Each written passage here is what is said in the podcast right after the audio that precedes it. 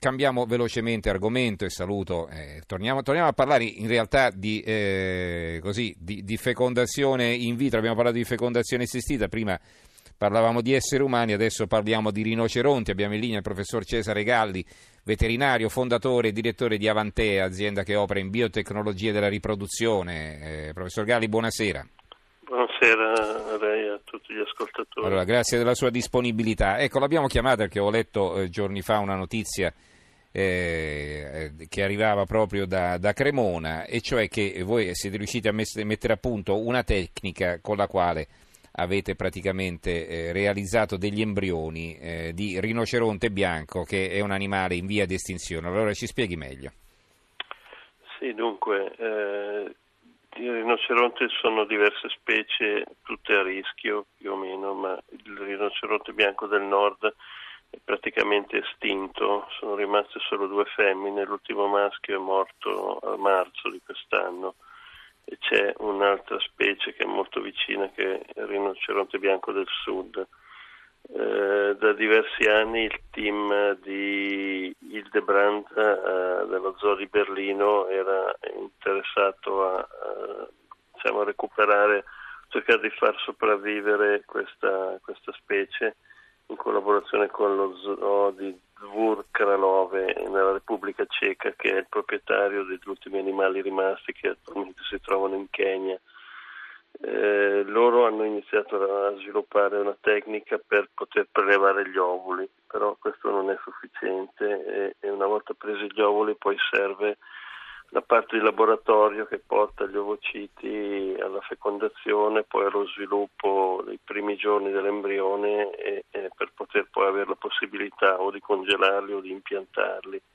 Di fatto in questa specie nessuno mai prima aveva mai visto un embrione o uh, si aveva un'idea di come funzionasse lo sviluppo di questi primi giorni. Allora i colleghi di Berlino sono rivolti a noi, noi operiamo da almeno vent'anni nel campo della riproduzione dei grossi animali, bovini e cavalli, quindi siamo un laboratorio che sa uh, cosa fare con questo tipo di gameti per avere poi della progenie. Noi produciamo puledri eh, a clienti in tutta Europa e Medio Oriente, quindi siamo un leader assoluto in questo campo, con compet- un'esperienza, come dicevo, ventennale, tutta la mia carriera mm-hmm. ho iniziato a fare questo lavoro dopo la laurea e, e siamo ancora i primi nel mondo.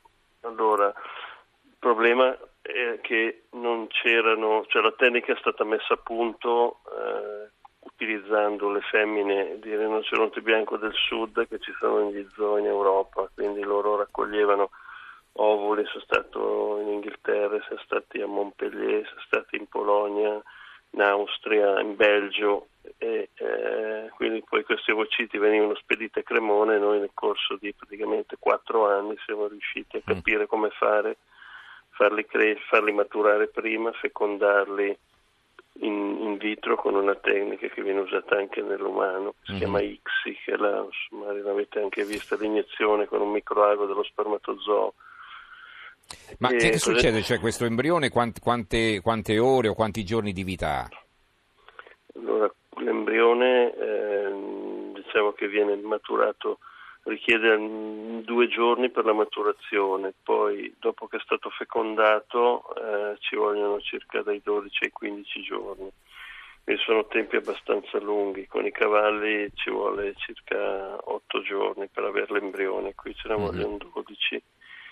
L'aspetto è abbastanza simile, però sono diversi, cioè ci sono dei tempi, la tempistica è anche una richiesta di supplementi nei, nei medium in cui vengono coltivati che mm-hmm.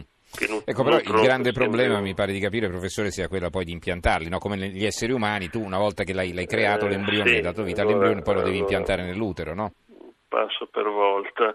Eh, noi sappiamo che allo stadio in cui siamo arrivati oggi, cioè con questi embrioni, eh, si chiamano tecnicamente blastocisti, sono costituiti da circa un centinaio, 120 cellule.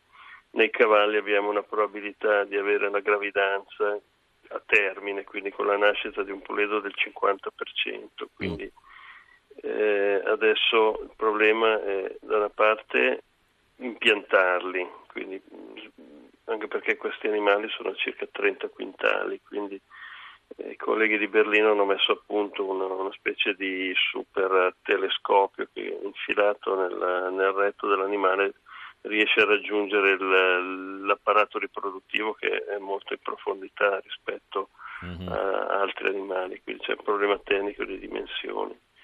E, e l'altro aspetto è quello di eh, di poter poi lavorare sulla, sulla, specie che in realtà è estinta. Al momento noi nel lavoro che è stato pubblicato su Nature Communication abbiamo dimostrato che noi possiamo usare su questi ovuli del rinoceronte bianco del sud lo sperma del, di quello del nord, che è quello estinto. Quindi questi embrioni che noi abbiamo fatto ad oggi sono degli ibridi, metà del genoma viene da quello del sud e metà da quello del nord. Quindi un, eh, diciamo che è una strada ma è molto lunga perché ci vorrebbe per recuperare la specie e quindi dovrebbe essere in purezza.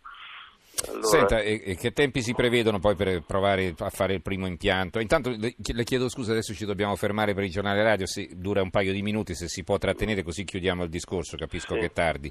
Allora, eh, diamo la linea a Giulia De Cataldo che condurrà il GR dell'Una ci risentiamo appunto fra due o tre minuti circa per proseguire e concludere il nostro ragionamento su questo esperimento davvero eccezionale realizzato a Cremona, quindi tutto made in Italy, e eh, si, si è praticamente raggiunta la possibilità di eh, far nascere un embrione, quindi di creare un embrione di rinoceronte bianco, un animale in via di estinzione. Ne parliamo tra pochissimo.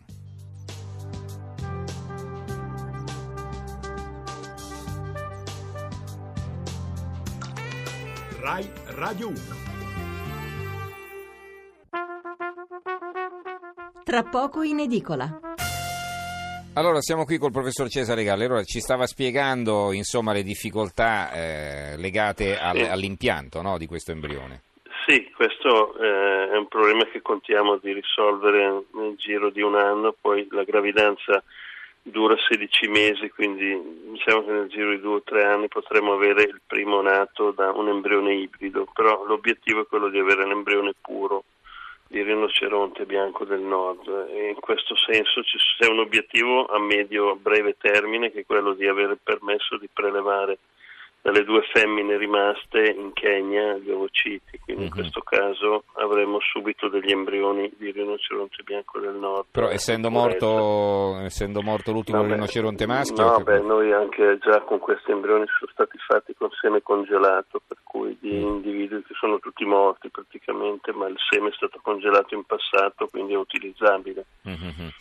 Eh, e l'altro obiettivo è quello invece più a lungo termine, di ristabilire una popolazione con una variabilità genetica maggiore, perché ci sono cellule somatiche congelate da una dozzina di animali, sia maschi che femmine.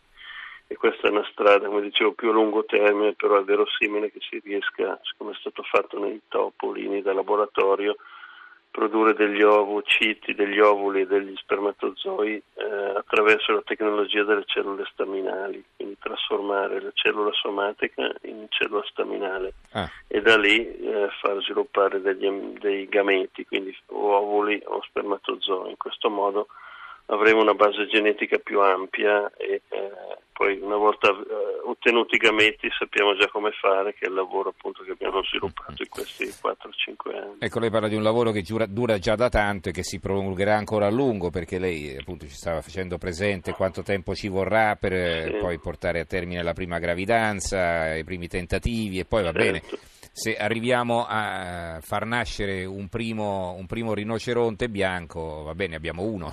Poi voglio dire, il lavoro è lunghissimo, no? complesso. Eh, sì, sì, però è un po' il lavoro della scienza, ci vuole pazienza e perseveranza e poi i risultati mm-hmm. arrivano.